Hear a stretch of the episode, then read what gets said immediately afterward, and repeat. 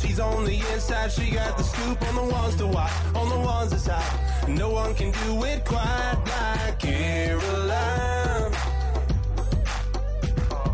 Caroline. No one can do it quite like Caroline.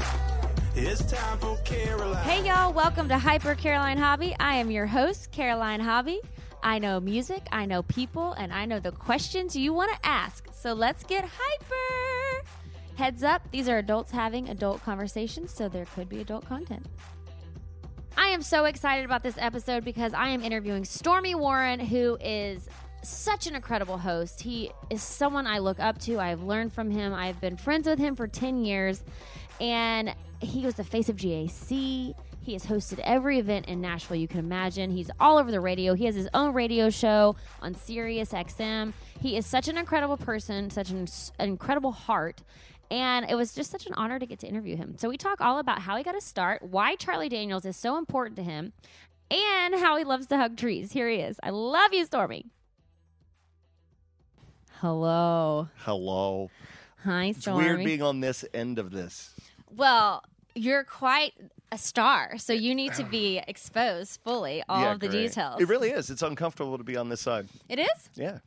I've done, I've probably been on this side of it maybe two or three times in my entire career. Are you serious? Yeah, and it's really odd because in the situation I know where I'm going and I know You don't the know where I'm direction. going I have with no you. idea. I'm in So control. I'm going to try to lean over You- and like, see your notes. Don't look at Okay, I have to always check this because I've recorded two interviews and it didn't record. Yeah, I did that with Jake Owen not too long ago. Oh my gosh. One of the best interviews I've ever done with him. And it didn't And- record? And he was on a time schedule and ran away on me. so wait, wait, he didn't record? it- The thing didn't record? No. It was sad. Did you die? Yeah, and he was like, I gotta go. And I'm like, bye. Oh. And it was so devastating. Even in this huge Yeah. thing with all And then these he texted- microphones, and there's then he only. s- It was just my producer was sitting at this one. We could record from this computer, or I could record from that computer. Are you I'm just- sound good? Sound good? Yeah. Testing. And we both thought the other one was recording, Oh gosh. and so we said, "All right, c- uh, so m- go ahead and press stop." And she goes, "I did. I thought you were." Uh, and Jake goes, "You're kidding, right?" And then Jake, three hours later, Jake texts me. He goes, "Stormy, you're not going to believe this. It happened again." no. to someone else because Oh. Maybe- I don't know what it He's is about not me. meant to say Yeah, I what know. he's trying to say. What is he talking about? I know it's crazy.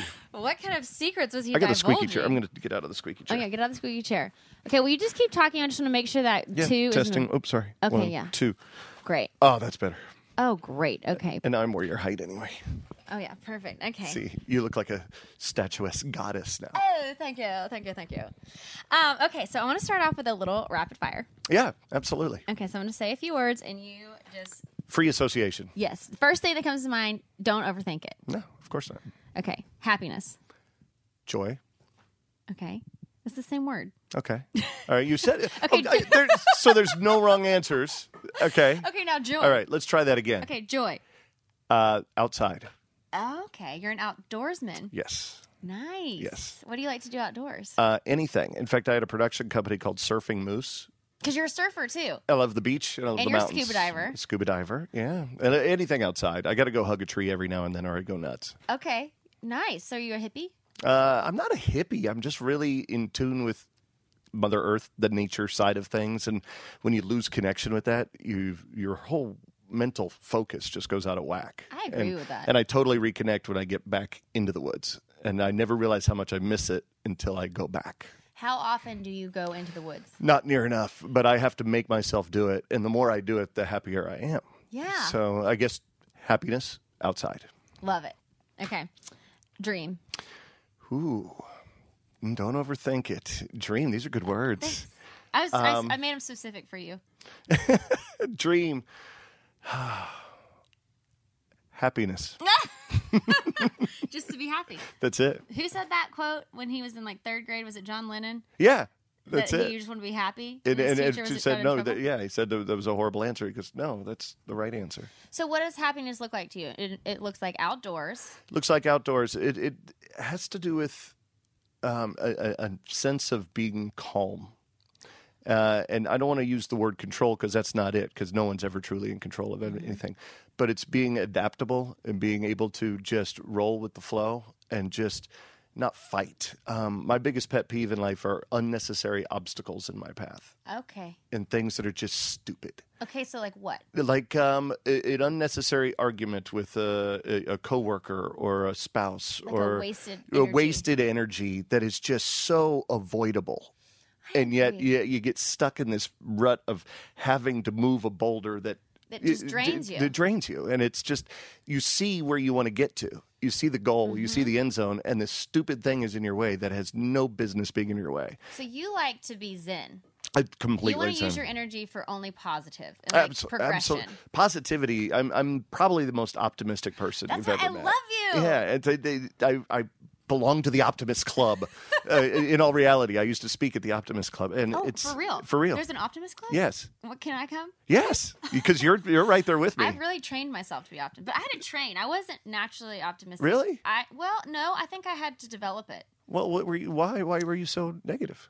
I wasn't necessarily negative. I just didn't realize You're not as positive as you wanted to be. I didn't realize that it was a total choice, and Mm-hmm. that like by choosing positivity always, it makes for a positive life. I had to develop that. Yeah, Did and- you, were you born with that? Um, I, I guess it probably was instilled in me by my parents. Okay. And my mom was the queen of the optimists. Okay. And, and my dad was just queen or king of common sense. So between the two of them, it was a good Oh, direction. you're like a perfect combo meal. well, I, I I didn't say I got it all, but I, I definitely got the optimist side. The common sense thing goes out the window every now and then. I would pick. co- I would pick optimist over common sense. I, I just don't understand why people carry such gray clouds over them.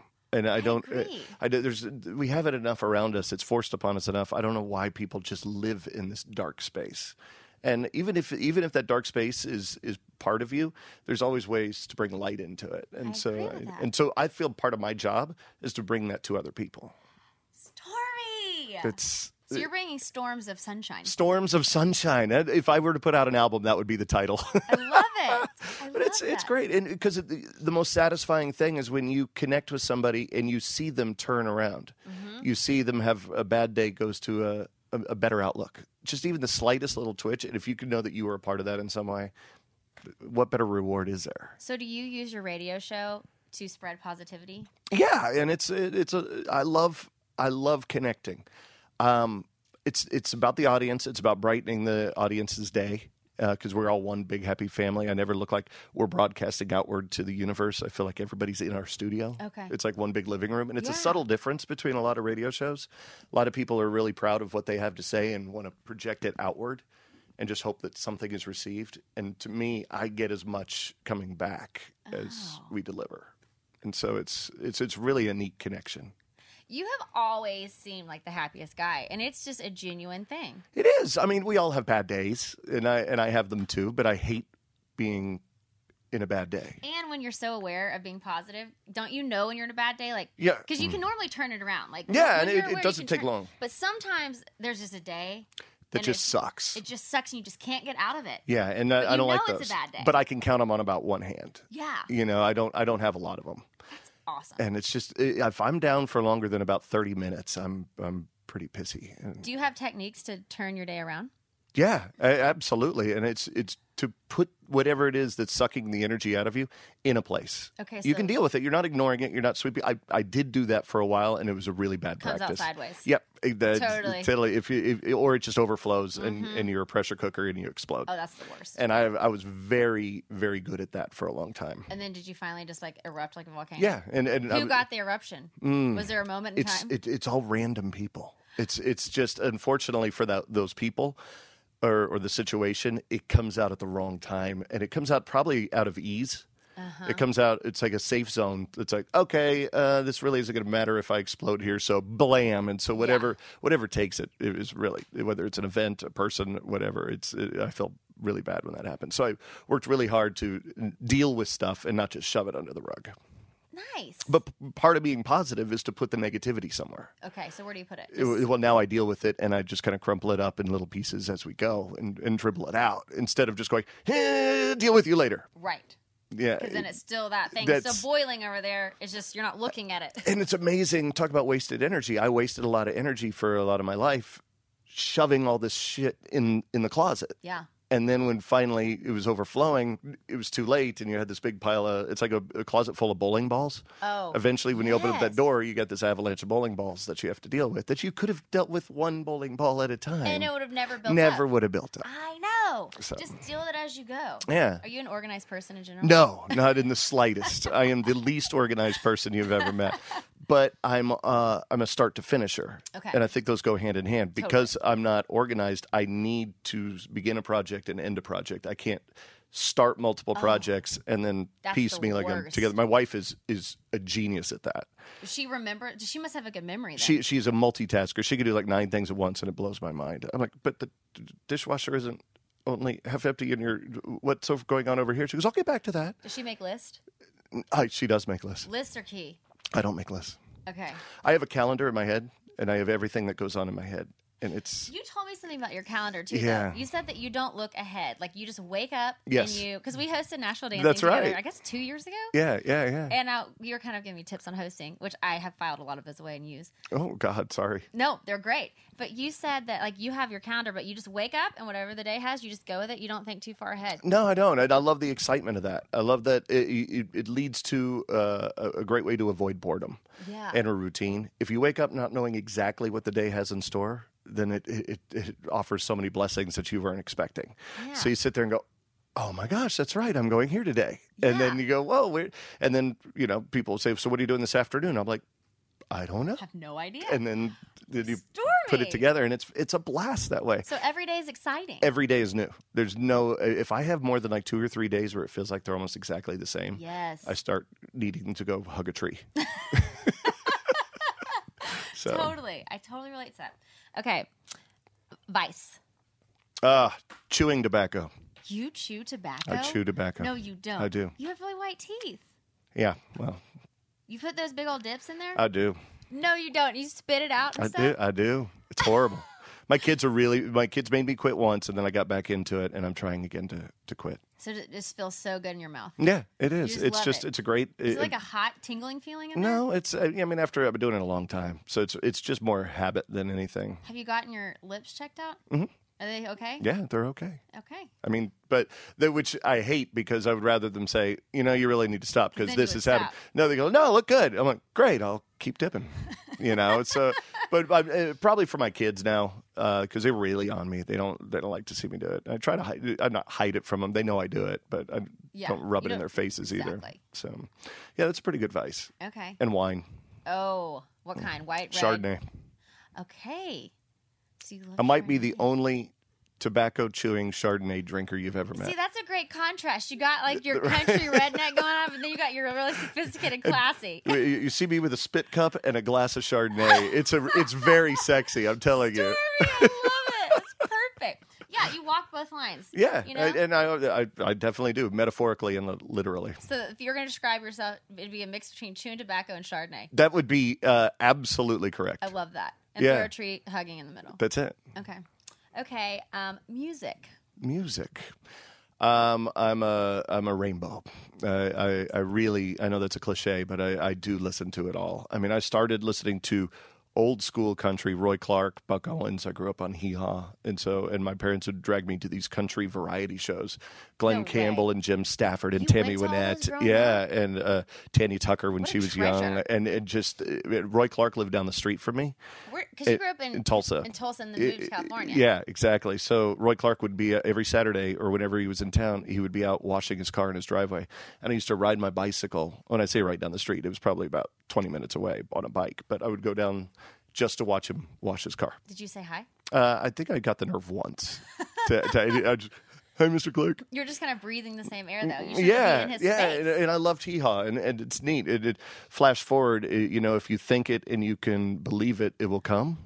And I'm a huge believer in that, and that's Mm. Oh, and there's a lot of me there's a too. lot of proof that that works in my life, Give me an example. Okay, 'Cause Buck- I am obsessed with that belief, and I abide and by it works. And and, and w- knowing you for about a decade now, I've seen lots of proof in you that it works. Oh. So it's it's really cool. You're you're a believer in that, and I it, you can see that in people. You can feel the energy. can. It- It's it's a very cosmic thing.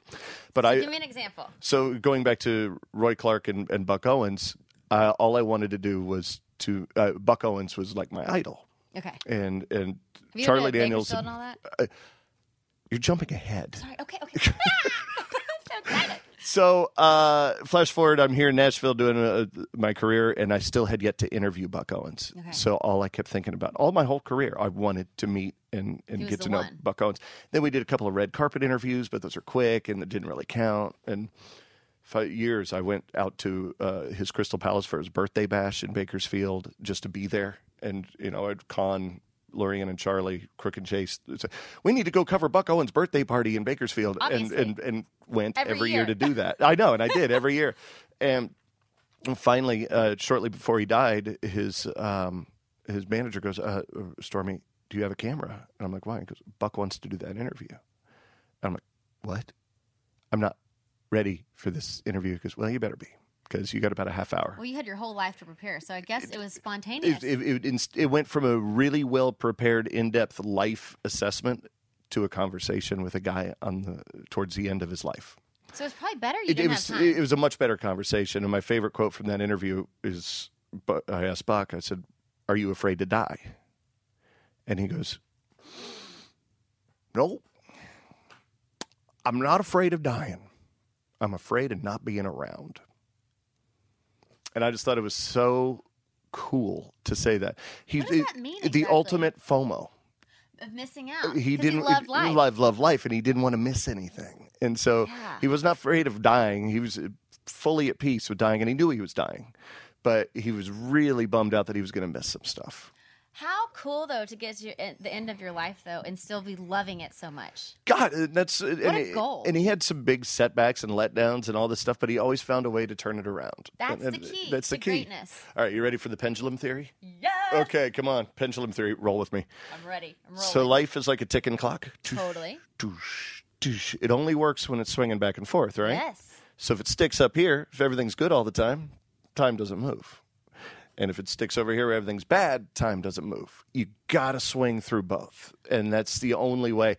But the positivity and the outlook on life comes from how you approach the downswing. When you know, Yes. not to say you expect it or you hope it's coming, it's how you address it when the downside does come. And to know that with it will come The up. The up. And so it's just the approach you do. And I call it uh, just swing through it Just swing through it. just swing through Stormy. your arms up in the air like a roller coaster and just like oh this is Enjoy gonna the ride. suck this is gonna suck but let's go Oh gosh, you know, and when you get to those like the low spots, you can feel it, and like I just came out of one, and it's It- like, oh, Ugh, this is exhausting. know. And you know you're in it, but, but then when you the- know the other side's you know it's coming you just gotta you just gotta swing through it So many people though, they get stuck in that first one. Yep. Because it like once you start doing it more, it gets a lot easier, and you get sure prepared to like that's swing. it it's an exercise like anything Totally. else But the first time you get stuck in it, you think your life's over. oh you can't see you can't see two feet in front of your no, face everything's like done.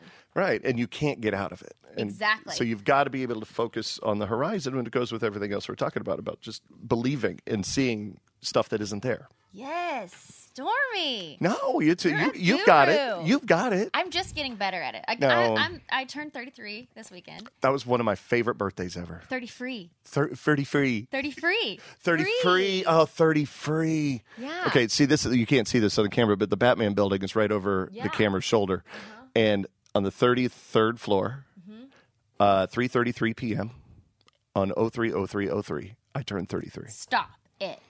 Yeah. That fits and and I your did and I lifestyle. did 3 shots of tequila on the so it was the rule of threes. Oh my God. And Tell me about your 33rd birthday. That was it was just a real big fun day of just it it was 30 free. Was it a good year? Yeah, it was a great year. Odd years are always fantastic years. They are. Yeah. Why is that? I don't know. Even years are, eh, odd years are always Even's more fantastic. stale. I think so, and odd is It's more odd. boxed. Yeah, exactly. That's it. And odd is odd. Odd is odd, which we It's like. uh, odd. yeah, it's unexpected, but all the good things in my life have happened on odd years.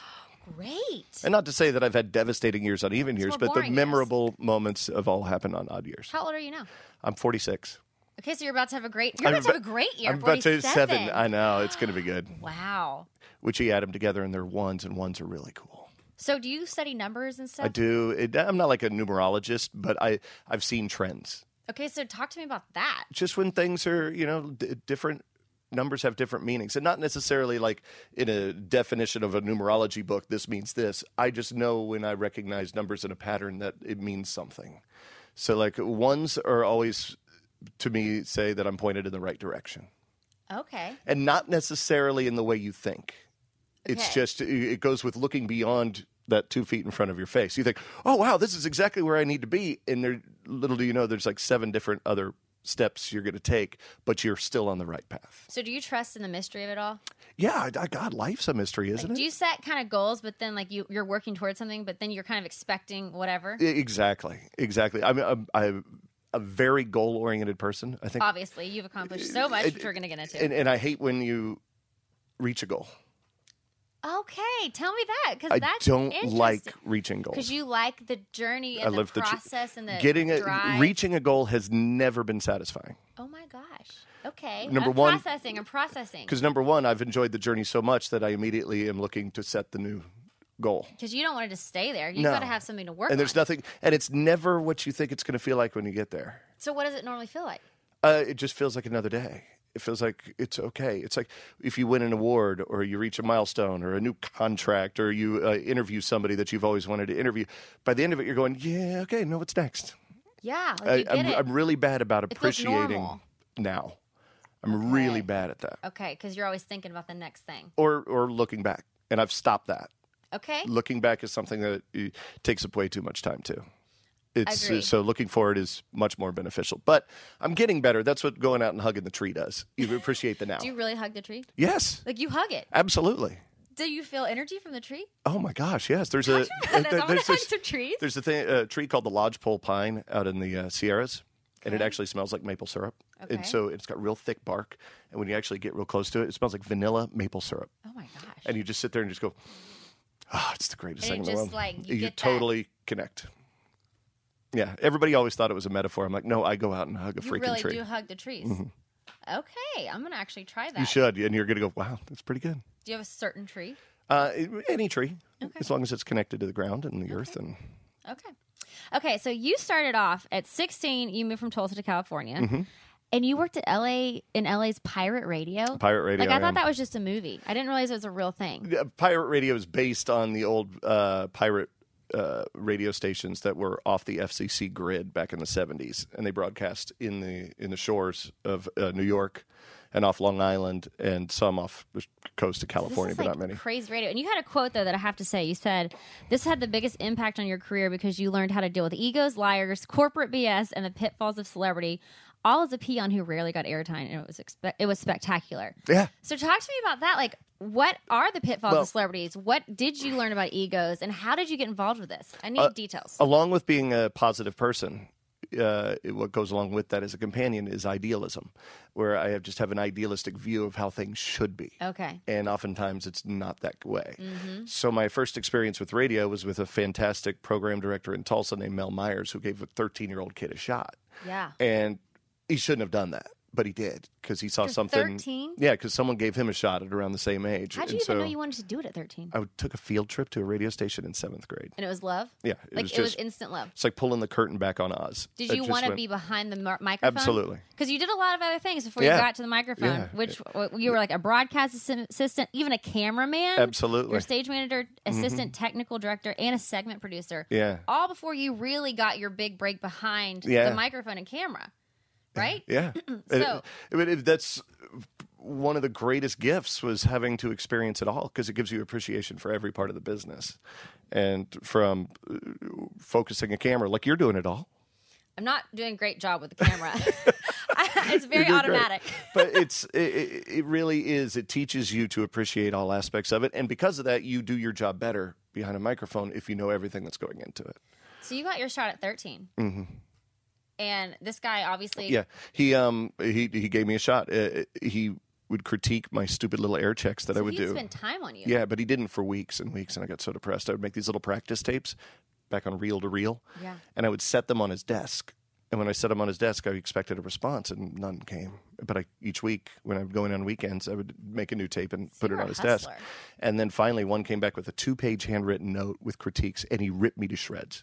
Just tore me up, basically saying, "What the heck do you think you're doing? You're horrible at this," you know. But try again next week and see if you follow these simple tips.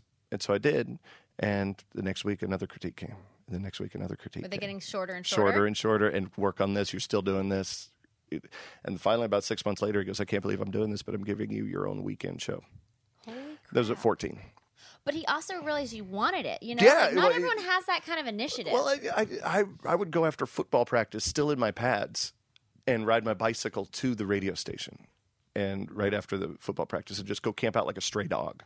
you just wanted to be in there. And when I moved to LA, I went took like 90 steps backwards because my guru and my my guide didn't travel with me. Mel, Yeah, and so I was there in Ventura, California, going, "Uh, but I, I had my own show at for fifth. and everyone's like, "We don't Yeah, care. we don't honey. care. Welcome to the big Guess leagues." what? Go back and answer phone phone lines So you had again. to start back over. Mhm. So you kind of made it. You made your way up in Ventura, Yeah. and then you moved to Hollywood, and- and no one gave two rats. No, Asses. no. So I knocked on the door of Pirate Radio and said, "Please, can I come in?" They're like, "Yeah, you can answer request lines again."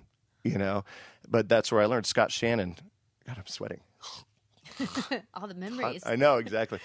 Um, so Scott Shannon, who to me is one of the most powerful and greatest examples of of hustle in all of radio, he was running that channel, and he was scary.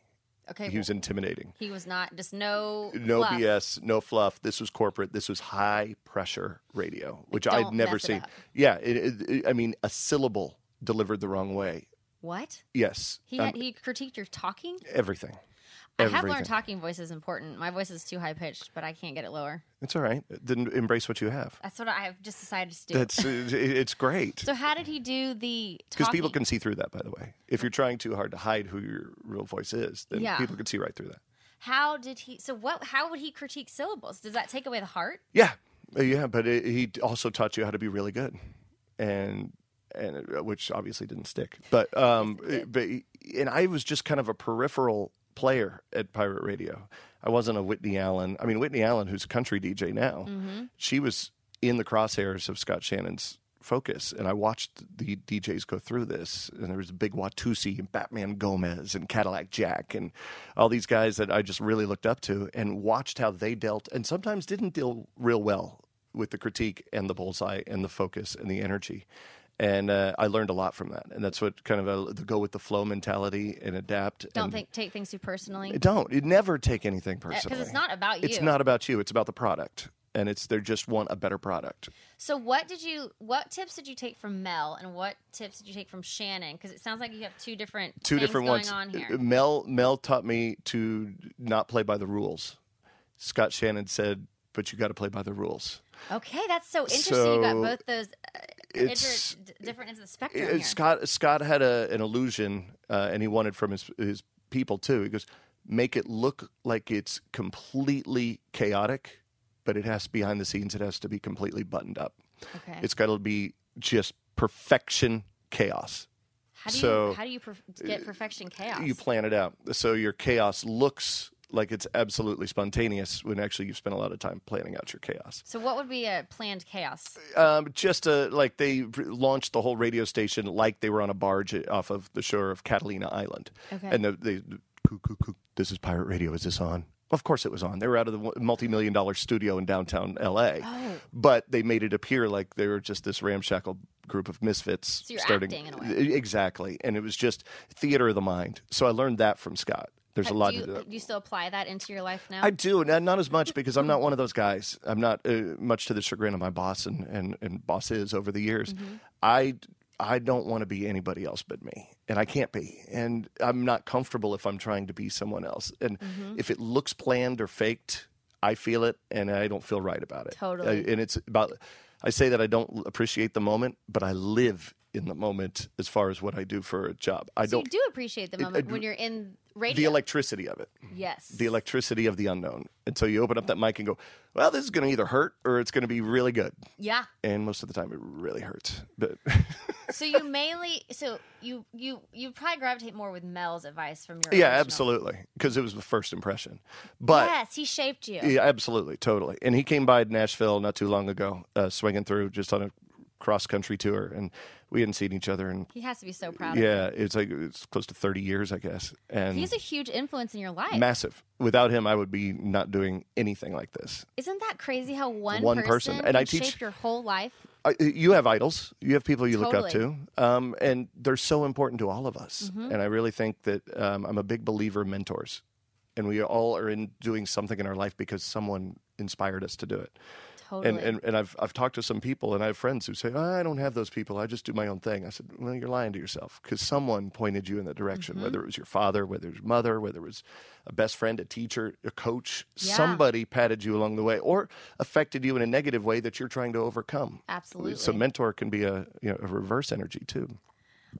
That's crazy. Okay, so you go through all of this training camp. You got your first big break when you met up with. How'd you meet up with Jim Owens? And tell me about. Uh, it goes CNN, back to the TNN. country roots. I was in uh, L.A. This is interesting. Um, I was in L.A. working for CNN and Pirate Radio and going to school at the same time. So was CNN entertainment, or was it like It was news, entertainment, Showbiz Today, news? Showbiz Today. and uh, which became Showbiz Tonight later. But Showbiz Today, Bella Shaw and Lauren Sidney. And, That's kind of and a it- huge uh, job. was great, For and kind of I- your first one, right? Well, I was working on the technical side at first, and then worked my way up to Okay. becoming a segment producer. And the only way I could do that is by going out and doing a story, just like you doing these podcasts. This is exactly what you, they instructed me to do. They said, "Go find a subject. We'll give you a cameraman and an editor, and if we like the story, we're going to air it, Okay. and give you a chance to do another one. And if we like that one, we'll, we'll do you. Uh, we'll work you on a freelance basis, and then that worked. So, Okay. and my first one was." The first album I ever bought was Charlie Daniels. I know. I wanted to talk to you about that because he's like super influential in your life. Yeah. In fact, I gave Hmm. a speech at a Lifetime Achievement Award for him. Um, I was the surprise speaker for Charlie, Wow. and which was one of the biggest Can you believe honors. your life is so connected no, with it's this? so cool. Um, but How the does that happen? the whole the whole l- line in the speech was throughout my whole life there's always been charlie daniels from the very first album i bought to every milestone in my career there has always been charlie daniels Was he just a soundtrack to your life? yeah yeah i You mean just I- gravitate towards his music? stories he, he's the ultimate storyteller And you're the ultimate host, so of course you like a storyteller. just I, I, he, I could lose myself in his music. I was uh, movies would start playing in my head when you'd pop up, uh, pop on a uh, Charlie Daniels record, and I Really? yeah. So he took me places, you know, imagination and everything. It's just he, he, always characters that would pop up in his music, and I just thought he was a character, bigger than life, the big hat, the beard, the Yeah. fiddle. I mean, he was just a, he was like a superhero Mm-hmm. almost. And so I figured if I'm going to get one shot at interviewing somebody, why not interview my childhood idol? Yeah. And still was my idol. And Did so, you think that you're going to be able to lock him down? no, no. In fact, I didn't even know how to reach him, but that was part of the test. It was like, So you're go like figure it out. excited about this. there was a phone number on the back of one of his albums to his management company. Stop. It was in- that easy? In Mount Juliet, Tennessee. And so I called and talked to Paula Zygas, who's been his publicist for 40 plus years still. Wow. And she goes, Oh, CNN? Yeah. Well, yeah, we'd love to talk to CNN. and you're like, yeah, I'm with CNN. What, yes, I The am. first day on the job. Um, Why, yes, I am. I am with CNN. Thank you for noticing. Instead, I'm going, oh my God. Um, so it's about, there's funny stories. That, um, but I went to the uh, Crazy Horse in Santa, Al- Santa Ana, California. Mm-hmm. Fred Reiser, uh, amazing guy, uh, great country dance hall in Santa Ana. And there I interviewed Charlie Daniels for the very first time. What I- did you ask I, him? I was walked up onto his bus. He wasn't on the bus yet, and then the door opened, and I saw the hat come in first, and then the beard, and then he comes, "Hello, son," and just bellowing, and I just went, and it was the world's worst interview. Like, say What was it? you're Charlie Daniels, okay? Okay. You ready? Yeah, I'm ready. Here's my. So, Charlie, you play a really good fiddle, right? and, but he would answer the questions like Dan Rather was asking the most in, or like you would be asking these questions. Very, very thoughtful, very thought out. But I was asking the worst questions you could possibly ever ask. And he answered them, giving me what he needed and what I needed He's just a pro. just a pro. So he put a smile on his face, everything. So a year later, he comes back through LA, and I get him back on CNN. And he was appreciative. And this time he goes, uh, "Son, let's take a walk." I'm like, Okay. "Okay." so we walk into the break room, and he puts his arm around me, and he goes, looking over the skyline of LA, and he goes, "Son, I've seen this town chew people up and spit them out." He goes, "I've been coming here for forty years." He goes, "This town does not need you." He goes, and you don't need this town. He goes, it's unnecessary. Nashville needs you. Come to Nashville. And I said, oh my God, but that's like Oz. I mean, that's like the, the Emerald City.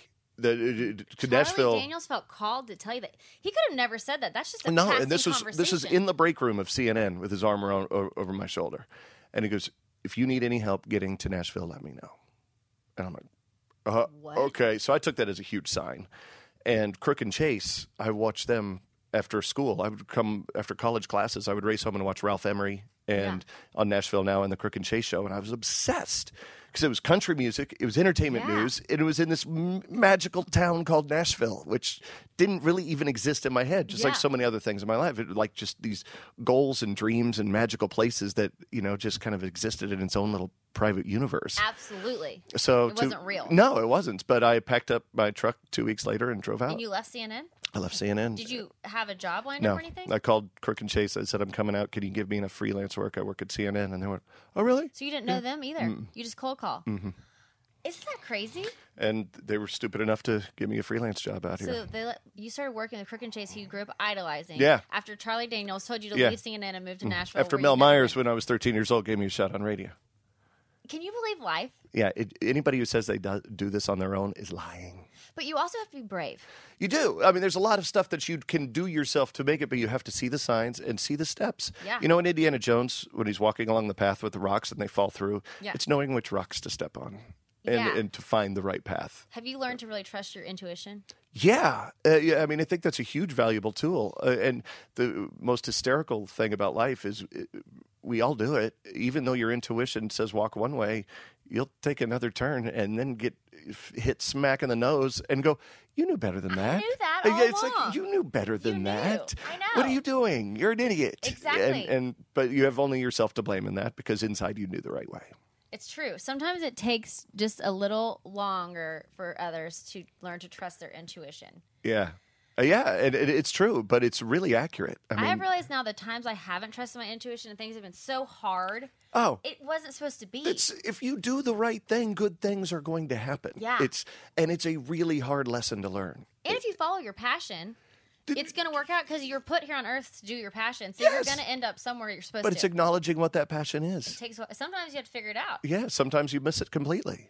And Yeah. Sometimes uh, people are too scared to dig it up. that's it. And and, and or you just think you, you you've talked yourself into thinking one direction is your passion when you realize it's always been over here. And Did you always know your passion? I did. I feel like that is the luckiest thing. I've interviewed a lot of people because a lot of artists and a lot Mm-hmm. of creatives, and so many of them have known their passion from the beginning. Yeah. That's such a blessing. I don't know what what come where that comes from, but I mean I listened to a radio underneath my pillow. oh, I know. I have that quote. you said, from an early age, I was a radio junkie. I remember Yeah. many long nights as a kid spent with my head pressed against the speaker of my radio clock, just waiting to hear what the DJ had to say. I always loved the magic of radio. Yeah. That's absolutely true. You literally would sleep with your head against the radio. and I would suffer through the music to get to the guy talking or Did the you girl want to talking. study him? Yeah, I just because whatever was coming out of his mouth meant something important, and so I wanted to hear what it was. Whether it was news, whether information about the artist I just heard, something about my community, it- it- something magical was going to be said that I was going to. He he was my friend in the speaker. You know, Uh, was talking to you? Yes, he was my friend in the speaker, and I learned you know great music that way too. I mean, I'd, I'd I'd stay up till two, three in the morning just waiting to hear the Gambler and Roll On Eighteen Wheeler from Alabama and Kenny Rogers. And- Wow. and then it was like, okay, cool. If I heard one of those two songs, I could go to bed.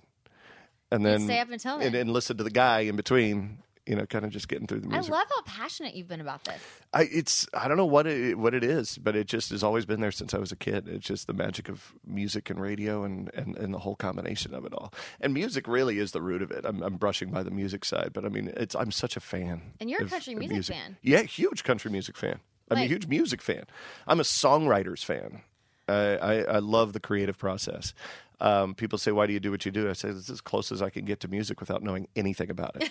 Because I But can, you know everything about it. but I can't write a note. Mm-hmm. I can't play an instrument. I can't sing a tune. Uh, but I am the biggest fan of music, and so I, I, I just love being around it. And that's why being in Nashville, it was just like.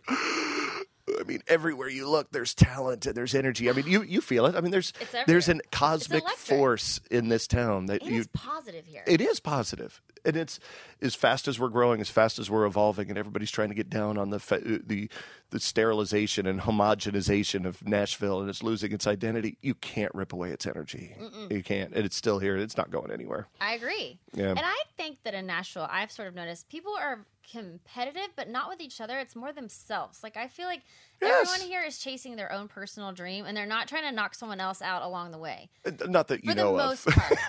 I mean, maybe people set goals and, like, okay, I want to reach this goal. But, like, I don't think anyone's trying to, like, sideswipe someone it's out. friendly competition. Yes. it's friendly. Com- it's still Yes. competition. Yeah. Uh, you know, don't don't mistake that. I mean, there's Yeah. still very much a competitive spirit in this town. Right. But we're you're not trying to shred somebody down No. to, to to make it further. You don't want It's- to ruin someone's life. No, no. Yeah. Mm-hmm. And again, it goes back to the negative energy. Why I know too many people in other aspects of the u- world or, or you know, just friends or whatever that spend so much time hating on stuff. And that just takes away from them progressing in their own life. Uh, They have n- all that energy that they could use. Right. And, uh, You look at Facebook, you look at social media, and you look at It's too much. the amount of time wasted hating people you don't even know. What's the point? I don't understand it. I know. It's just draining you from progressing. Yeah, and uh, you know I, that's a whole other topic. But while we're on it, it's like uh, I have a producer for the radio show, and when she first started, she was getting some not so nice comments, and she was like, "Well, how do you take this?" I said,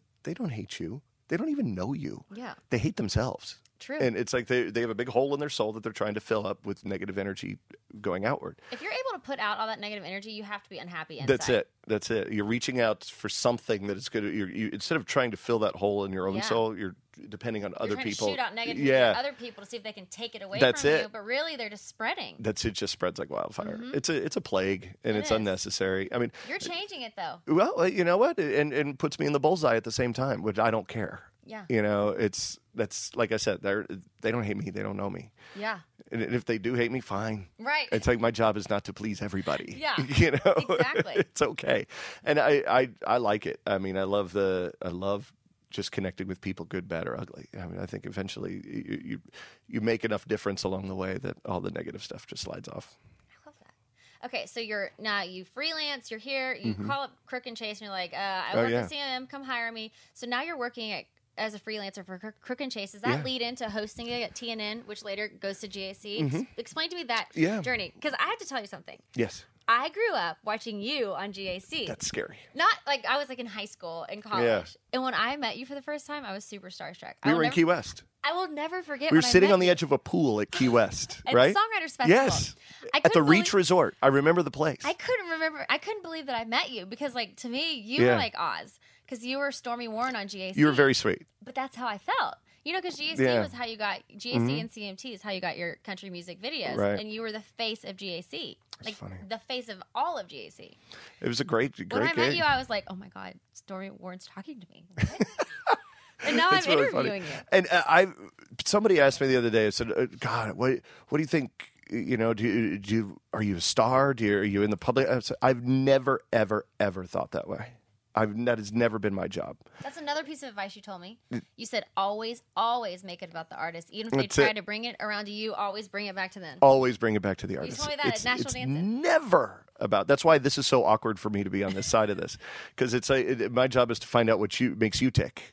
And, and why you do what you do and that's and to be that link between the audience and the subject Mm-hmm. you're talking to or the music you're trying to talk about Uh, it's it's the connection and I, I'm, i've always said i'm just a, a traffic cop between the between the music and the and the, uh, whether it's on stage at festivals Yeah. you know oh so you're a festival mc i said no i'm a traffic cop Yeah. just trying to get from point A to point B and and fill the audience in on whatever we can in the in the time. There's a definite difference for people who come into this business looking for the fame and and the spotlight, and those who are looking at it because they are passionate about What's the music. what's the difference?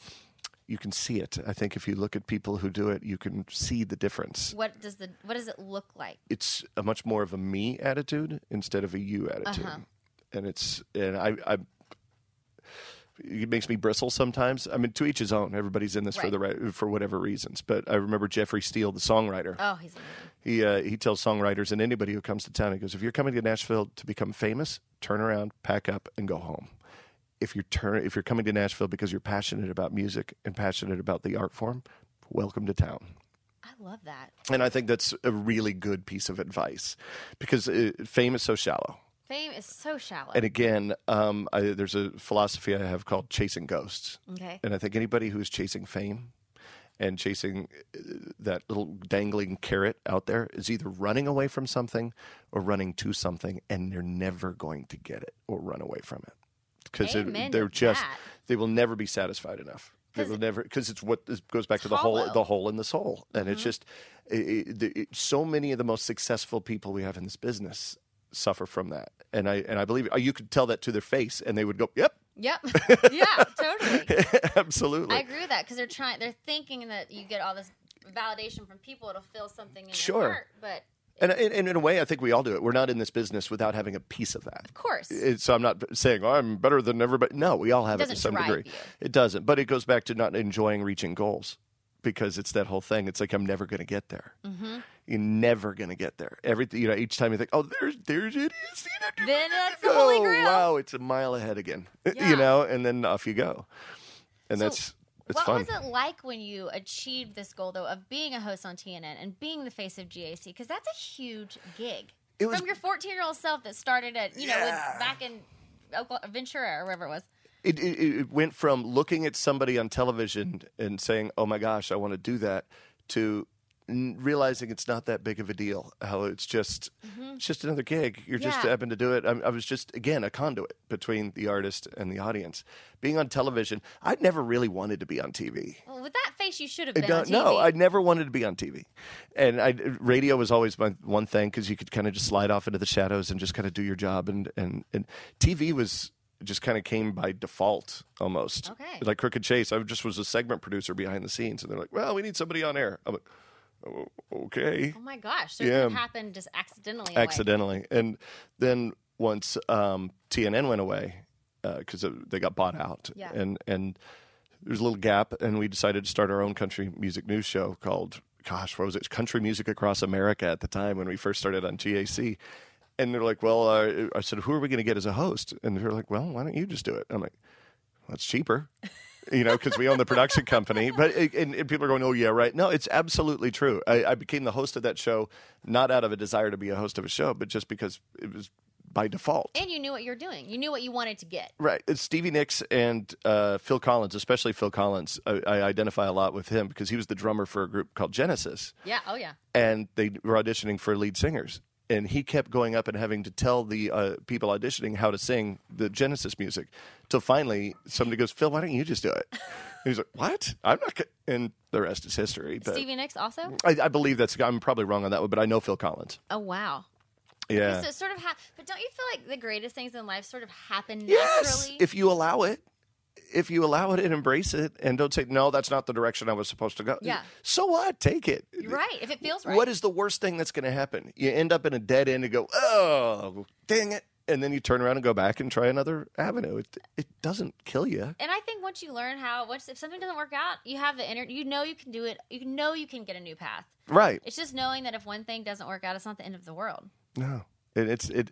Uh, we have a new boss here at Sirius XM, and he came in and he goes, so "Tell me your philosophy." I said, "Well, I fly without a net. I'm not afraid to hit my face on the ground, and uh, hopefully you don't mind that, because I'll get up, dust off, and, and try something else. And and if it doesn't work, we'll try something else. And then if it works, wow, that was cool, Awesome. and that's fun. But, but it's not it's not killing yourself over the mistakes. The mistakes build us. I agree. I Every agree. failure, I've made a lot of them, and uh, But I not mean a lot. really mistakes. Like I don't really view that stuff as failures because I think it, not, it gives builds you you. such a exactly what you said a building block. Yeah, And I, I look back on my twenties and like my mistakes, and I, I love them.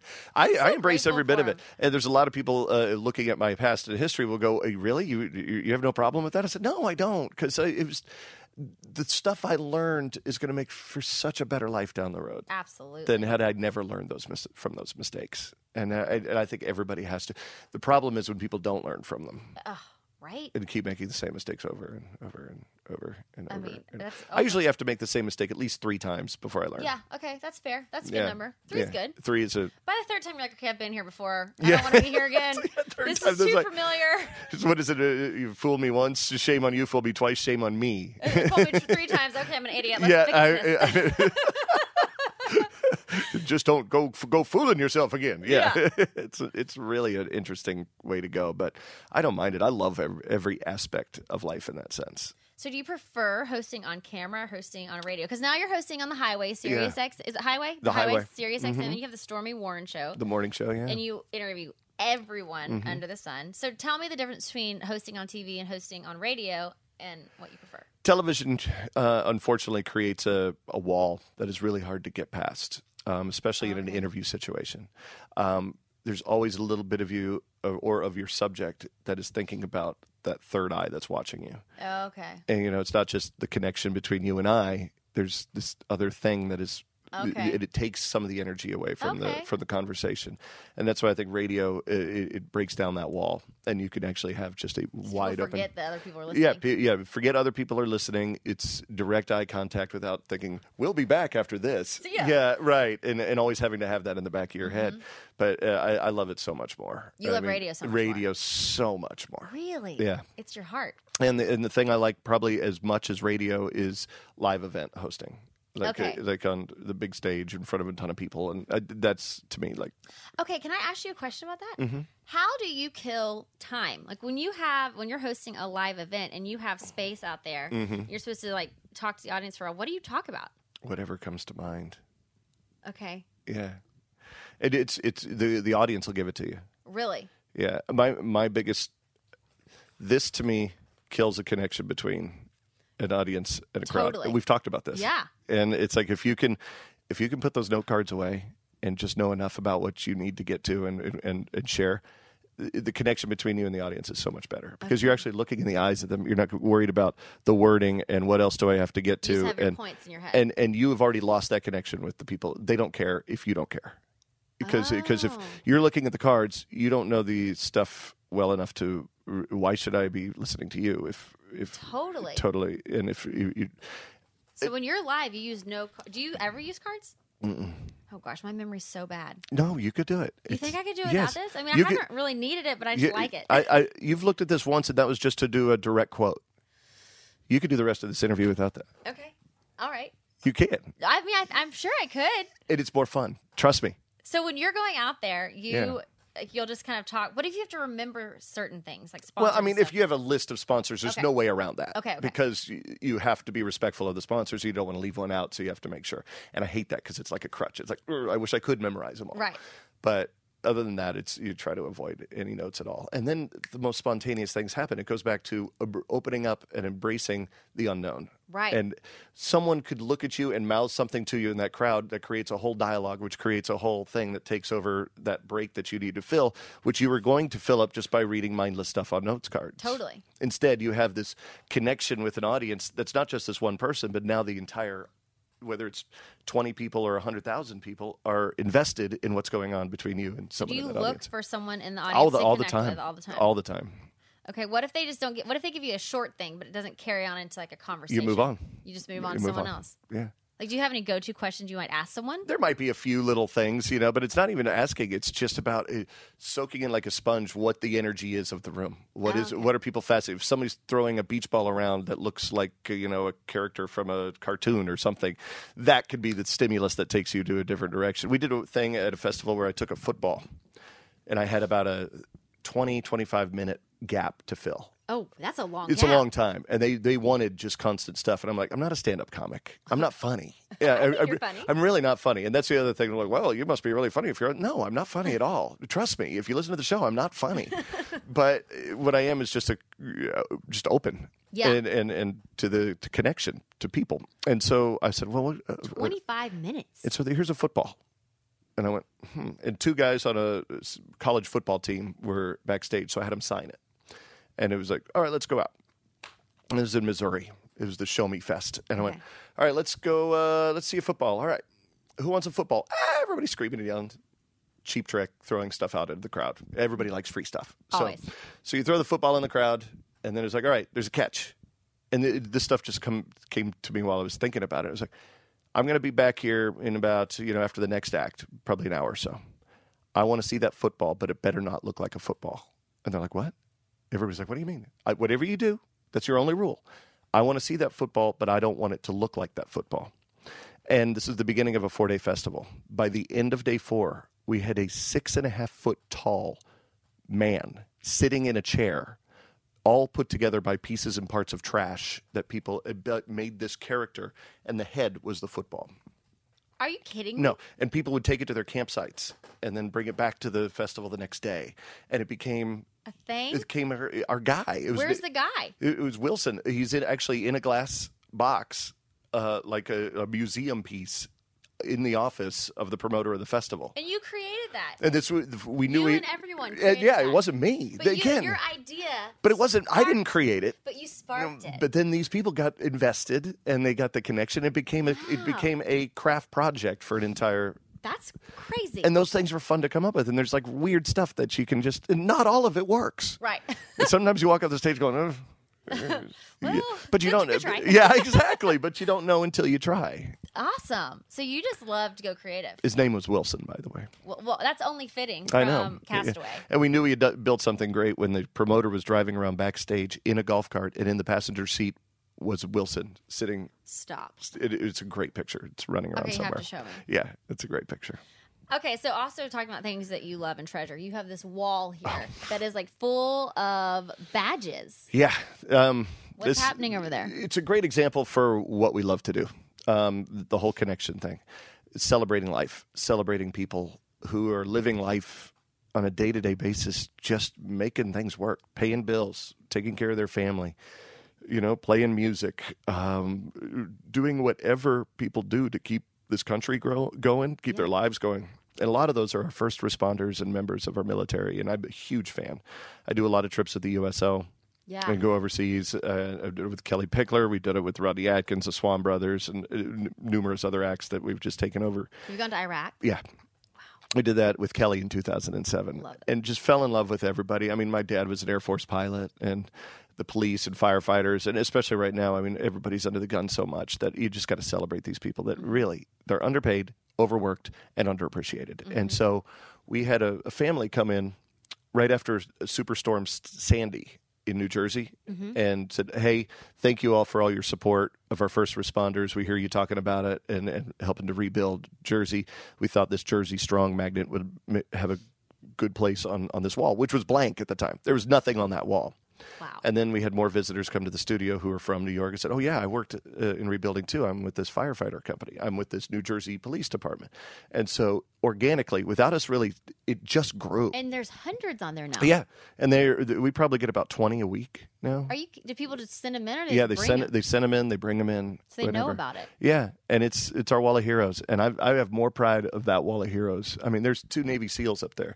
there's Jeffrey, Oh, wow. uh, and their quotes. I'm a quote junkie, by the way. Character is the place inside you where the things you say, the things you do, the decisions you make come, Come from. from. Discipline, regret, the choice is yours. That's my favorite. I love that. Yeah, the guy on the right set the world record for the longest squirrel suit flight, no way. 18 miles. Wow.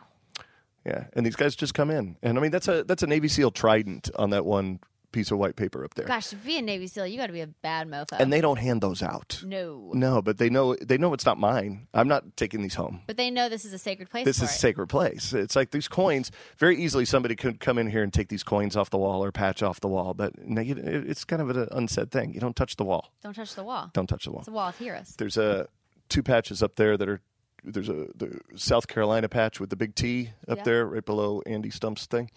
Um, that's a husband and a wife, and the husband was killed Oh wow. while the wife was also serving overseas Dang. and she her name's April, and we met her in um, uh, South Carolina, and she told us the story about how she was racing home to meet the remains of her husband, and she was in Kuwait, and she goes, "Oh, come on, get this plane off the ground. I don't, I, I want to be there. My husband makes it finally home." And they said, uh, "Ma'am, uh, you're going to have to wait about another half hour or so. We have another passenger." She goes, "Fine, okay." the back of the plane opens up and the flag draped casket comes in and she flew home with her husband and she not, that that was not planned it just happened of all the transportation going around all over this war she just happened to be taking the same flight home as her husband Really? And she had no idea. no and to hear her tell the story and we were all in tears and then uh, a couple weeks later she sent us those two patches and she goes can you make sure they stay together i'm like Yes, I know. That's what I mean. So e- every time, um, man. that gets me choked up too. So when you turn around your chair around in the middle of a show and there's a little downtime, I always try to pick out a patch and remember the story that went with it.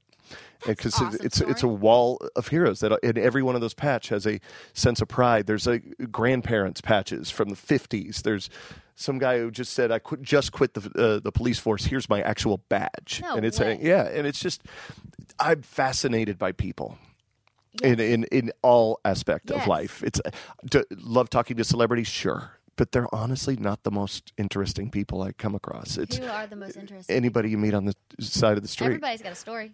Um, a friend of mine says he goes, "You are so much fun to go to a bar with because you you become everybody's best friend in the first ten minutes." You're interested. I, what what wasted opportunity is it to sit at a bar and not open your mouth and True. and connect? You have no idea. I mean, it may not work, but Yeah, at least but it may. open the connection and just Who who could you meet? Who knows? you you will see a story unfold if you allow it to. Yeah. And that's the way everything should in life should be embraced. It's just why close doors when so many doors could be just opened up with just the Your name is Stormy, but it should be Sunshine. I mean, I'm changing it. Maybe that's why. Maybe subconsciously I'm overcoming the stigma of being named Stormy. I mean, you're so bright. That's such a great way to view life. it's it, it's a blast. And it makes it fun, huh? Yeah, it does. Um, I, I think if I left to stew alone for a long time, I could probably find some dark places. So I think that's why I like people so much. Yeah. because you you could it's it's much more fun. I totally agree with that. Yeah. Okay, so who just on the celebrity side, who are some of your most favorite interviews ever? Um, Garth Brooks is, Oh, is one of my gosh. favorite because he, he he too is very unpredictable. Yeah. He's the biggest challenge for an interviewer. Anybody. that? Um, I- I've said it to his face. We've said it on the air. Uh, he came in not too long ago to our studio, and he is famous for leaving a, a bone for you to pick up. And if you don't pick it up, he's not going to help you. Okay, so, So- like, give me an example. like he said i said what are you working on now he goes oh man i just got hanging out with some old friends and some new ones we'll see what happens uh, it's, it seems quite familiar though and then moved on i'm like oh wow that sounds great and just let that those words just go over my head and at the time he was re-recording friends in low places and that was his hint if i were to pick up on it Gosh, that's a hard hit and, to pick it's- up on. and, and I've gone back and listened and watched to so many of my Garth Brooks interviews over the past quarter of a century, and every single interview I've missed something.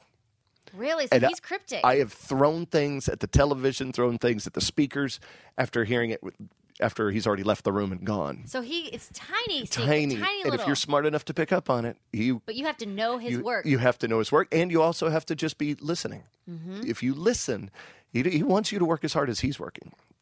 wow. And and I just think it's it to me it's almost like a game. and you it- love. I love it, and I lose all the time, but but I love it. Um, there was one time he had a I had notes. This is back in my note days, and actually this one lesson taught me to throw the notes away. okay. Like if you sit right here with your notes like this, Oh. Yeah. you're interviewing me. I'm spending a lot of time looking down at your notes, wondering what's on there. Trying to see what they are. Trying and and Garth admitted one time he goes, I could read upside down. And so I often know course what's he can read upside and so he- he- and he knew what questions were coming before I did. And so I put the notes away and he goes, "Now this makes me uncomfortable." And he goes, "But this is this Oh. is a great conversation now, isn't it?" And I and so from that point forward, he taught me to throw the notes away. well, heck yeah, Garth. And Larry King too. I was his stage manager for a while. Of course. At, at CNN Who- in, who in are LA. you? and I had to run his uh, earpiece wire up his back, which is How's a his little back? uncomfortable. A little uncomfortable. So you're like very familiar with this. Yeah, I know very. I know. I, Does he moisturize? I still feel it right now. Not well enough. little Uh, ashy. yeah, a little ash. Thank you for bringing me back there. Yeah, you yeah, know. thanks. But uh, he never, i- i- his number one rule, and this seems so counterintuitive to being an interview, but he goes, never know more about your subject than your audience. Okay, that does seem counterintuitive. Because if you spend your entire time regurgitating to the audience everything about your subject that you know, that's time you've taken away from that subject actually communicating their Explaining own it. story. So God, it's these are like nuggets of gold. yeah, you're and- and giving that right one now. really stuck. And so, so, know like the point, but Know the don't point. know it. don't know, and and I know um, I, there's a person in town that I respect so much for being the most prepared interviewer I've ever met. Um, this person will study for weeks and know every single detail, and it's just a different style. There's nothing wrong with that, Mm-hmm. Right. But it's just different philosophies on how you do it. But I learned that from Larry, and it's I love that. I'm and gonna the- totally take that. I and- learned two things: no notes and don't know more than your interviewer. and- and you're doing a great job with it. I mean, because this turns into a conversation and not an interview. totally. and then a conversation is much more entertaining for s- people to listen to than it is an interview. Yeah. Question, answer. I mean, you've heard people when they go, "So, tell me about your new book," and then blah blah blah blah blah book. Uh, yeah. Um, so uh, it says here that you went to such and such school, and it, it- that's Yeah. it. That's an interview instead of just going, "My Talking. God, where'd you get your start?" You know, Yeah. like, and boom, it, it takes you places if you are willing to take those roads. Okay. And it's uh, like the Buck Owens interview we were talking about a while ago. I was scared to death because I brought nothing. And that's one that I really did actually want to be prepared for because Right. it was the interview that I'd waited my entire life for.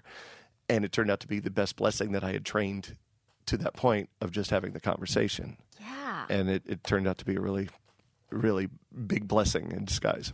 It's almost Okay. like all those tips led me to be able to do that And interview. Of course, it's Buck Owen. You know And it the was one Buck that like Owens. was your like yeah. the holy grail. the interview started talk about pooping your pants. Ah! The interview started. He goes, Stormy, I hope you got some good questions. I'm like, You're like, why? Uh, I'm like, why? And he goes, because this is the last one of these fuckers I'm ever going to do. You did his last interview. Is that not awesome? Mm-hmm. It's it was crazy, and my heart just sank, and I went, great, thanks, Buck. well, the good news is you were totally prepared for a like, lifetime. of for a study. lifetime of study, and and it just, but my head just went. All right, here we go. and then you have to get and, into and, it. and then just go. And it's and it was really one of the most fun things. And we turned it into a whole hour long special on GAC, start to finish. We didn't cut anything. It was just it was called the the final conversation. Holy cow! Yeah, It What was a really moment! cool. What moments you've had in your life, and I'm sure we're just scratching the surface. It's it's fun. Yeah. I know, but I, I like in, interviewing the new artists as Who much are you as most I. excited about the, in the new artist? And then I have to wrap up because it's already been an hour. Oh, What? How did that happen? Because you're awesome. No, you're awesome. See, see what you did there. You're you're you're, you're doing it. You're and you're really good, by the way. Well, I got some great tips from you today too No, that I will you're- totally file away and use. Shut up! You're an idiot. You're you're, you're better at this than I am. Um, gosh, my uh, who am I looking forward to right now? Uh-huh. Uh, I am fascinated by Marin Morris She's such a badass. as because I I love personalities Mm-hmm. and I love I love the psychology of what a creative person goes through. Yeah. and and f- digging in and finding and she is such an open book and such Yeah. a great. She's a real good spirit, and so I love I love sitting down and talking with her. I, I love TJ and John Osborne. Oh, I love the Osborne brothers because And- they're so authentic. Wait, hold on. This Yep. Thing paused again because we went over an hour. Oh, that's fine. Yep, just t- don't stop. Don't stop. Won't stop. Okay. Won't stop. Uh, I okay. So you love Maren Morris and you love the Osborne brothers, brothers Osbornes. I am obsessed with them. They're so authentic. They are. They sit here in these two chairs, and just like this, where an hour disappeared, we could do four hours. And and what we love is just what we've just spent this hour talking about. And we are very similar in our beliefs of just opening up to life and letting life deliver the gifts that you- you're opened up to. Yeah. And so they'll and they're come open in. about talking about it. anything They don't care. anything. One of my favorite moments with them. Uh, I was like, God, you know what just happened? Don't you hate it when somebody texts you and they just assume that you know who they are and don't sign their name? They're like, So, hey, what's up? And you have no idea what the number, and Yeah. it leaves the most uncomfortable situation where you have to go, "Who's this?" Yeah. and Oh, it's I just, hate that. and it's, and you look like the doofus because should they have were their because they number. were impolite and didn't address the fact that you might not have saved their number. Right. So that just opened up into a whole thing, and then it happened to TJ as we were sitting Stop here. it. He goes, "Oh my god, it just happened." No way. And so we called the person on the air and and did the whole and it just was this great moment and there's no telling what's And going to that's happen with them. fun. And that's and we could go in with a master plan for an interview of where we need to go and it never goes there. Yeah. And it goes a complete left tangent to a whole new direction. And those are the best that's when you feel like you are on the edge of your seat. Yeah. And it's you're holding on. You're you're not quite in charge. Right. But you're you're But it feels good. But you're okay. And Yeah. it's um, a manager once told me that the most exciting place for an artist to be or a creative person or anybody in this business to be is when you're leaning back in a chair and you're leaning back in a chair and you're leaning back and just before it falls over you catch yourself Yeah. you've done that on two legs on a chair you know in school or whatever and you go "Whoa!" Yeah. because that's that edge you want to be on at all times I and love it's that. it's the most creative the most electric and it's where you're going to do your best work So it, that's why I don't like recording shows. I love live, Yeah. live anything. Because you're on, it's just on the spot. And if once it's done, it's done. There's no going back and fixing. Mm-hmm. I like that. I don't like editing. No, I couldn't be a recording artist if a singer would sit there and go fix everything. and Right. fix Because you everything like and the fix- human element of it Yes, happening. and just go and go go Yes. do it, and then uh, whatever happens happens. oh my God. I love that. Yeah, it's great. Well, we've hosted a bunch of live events together, When I, st- that was one of the first ones I ever did was National Dancing. with and you were great. Thanks. So, I think I I, mean, had note cards. Yeah, you, won't- you won't next time. I, you know, I'm gonna not do note cards. I'm not gonna have. I- So it doesn't mean you don't study it. I mean, d- uh, like the night before, the morning of, you go through and make sure you know in your mind you know where you want to go, but don't be afraid of where you don't think you're going to I go. have a terrible memory. no, you don't. No, I really do. You can ask anyone in my life that I have a horrible memory. I cannot remember anything. You're Dory. yes, basically, it's like uh, when I was in Stealing Angels, the band. Like we'd Yeah. like go do stuff, and Jen and Taylor would tell me we did it, and I would just have to believe them because I wouldn't remember. Like I literally have gaping holes in my mind, and I can't remember eh, or retain. That's okay. Short term memory is fine though. Okay. Yeah, you, you probably have good short term memory. Yeah, I mean, I think it's just out of sight, out of mind. well, that's I'm like great. a goldfish. but but you uh, but you, it, it works. This has been a great conversation. So I have loved it. so it's it's awesome. Thanks. Okay, well, we have to wrap up because now we're at 110 and I want to talk to you forever, but I like to end We'll do with- part two. Part two. Okay. Okay. I like to end with leave your light. So leave me some inspiration or how you want to inspire the world or how you've been inspired. Um, I think the only way to avoid failure in life is never quitting. Totally. and that's it- it's a surefire way. It's a guarantee you will never fail if you never quit. So I mean, you could look at setbacks, but that's not failing. I- As Totally. long as you're still moving, as long as you're still getting up every morning and fighting towards the goal, there is no failure. yeah. So the only time you fail is when you walk away from it, and if you just go, oh well, screw that, Right. and then that's when you fail. And y- y- and ju- not in life, but just in that particular aspect. Yeah. But if you really want to come to town and be a recording artist, then don't quit. Yeah. Keep going. Keep Yep. going. You'll learn along the way. And you'll learn. And, and it may not take you to the d- place that you thought you were going, Right. It might take you to a new door. but that's not failing. It's just redirecting. It's redirecting. So I, I live by that one a lot. I love that. And it's it's fun. And the other one, which is very apropos, I think, that I live by too. So I told you I'm a quote junkie. I love I- me too. see, I love- quotes. You just can't remember them. no. um, uh, it- it's uh, if you find yourself whining about the times, your time has passed. Wow. If you're one of not those- relevant. Oh my gosh, this town! I remember when it Oh my used to be this, gosh. or the God, this isn't country music. I'll tell you what country music was. Wow. And if you find yourself anything in life, it's just like whining about the these past. kids, what they're wearing right now. Can you believe the clothes that they're wearing? Oh my gosh, what is this on television? And if, Wow. So if you find yourself whining about the times, your I time has love that. passed, and you have to be okay with that. And you if know, you want your time, yeah, if you're fine, if you if you're okay with that being your stamp that you you have stopped existing at a certain time frame in your life and are refusing to adapt or to grow or to evolve or to keep those doors open to embrace new parts of life that's your choice and it's Yeah. it's but it's just just know that you have closed that door and uh, you're, you you need to open up and it's hard it's hard it, we do get set in our ways and technology and everything advances so fast and everything's and it's hard to sit there and go i can't learn what's going on in the, these with all these young kids what they're doing and all Right. this kind of stuff but then fine don't right, but just be but, okay. but just don't whine about it because happening. We're it's happening. progressing. The world's not stopping. right it's not going to wait for you so Love that. there you go Story um, Cheers. Warren! That was the best interview. You're the best. Thanks for the tips, too. I'm totally applying them. Caroline. She's the queen of talking. Hey, what's on your mind? She's on the inside. She got the scoop on the ones to watch, on the ones that's hot. No one can do it quite like Caroline. Caroline. No one can do it. I hope that you loved hearing from Stormy Warren. He is so freaking fantastic. I love him. Next week, I am really excited because I have Kelly Pickler joining me, and we are going to be going through the first few episodes of everything that's happened on I Love Kelly Pickler, which is on CMT right now on Thursday nights. And I am on the cast with her. We have so much fun, and we've done about three episodes so far. So, we're going to be breaking down what's going on and what to look forward to and what's up in Kelly's world. So, y'all tune in next week for Kelly Pickler. See you then.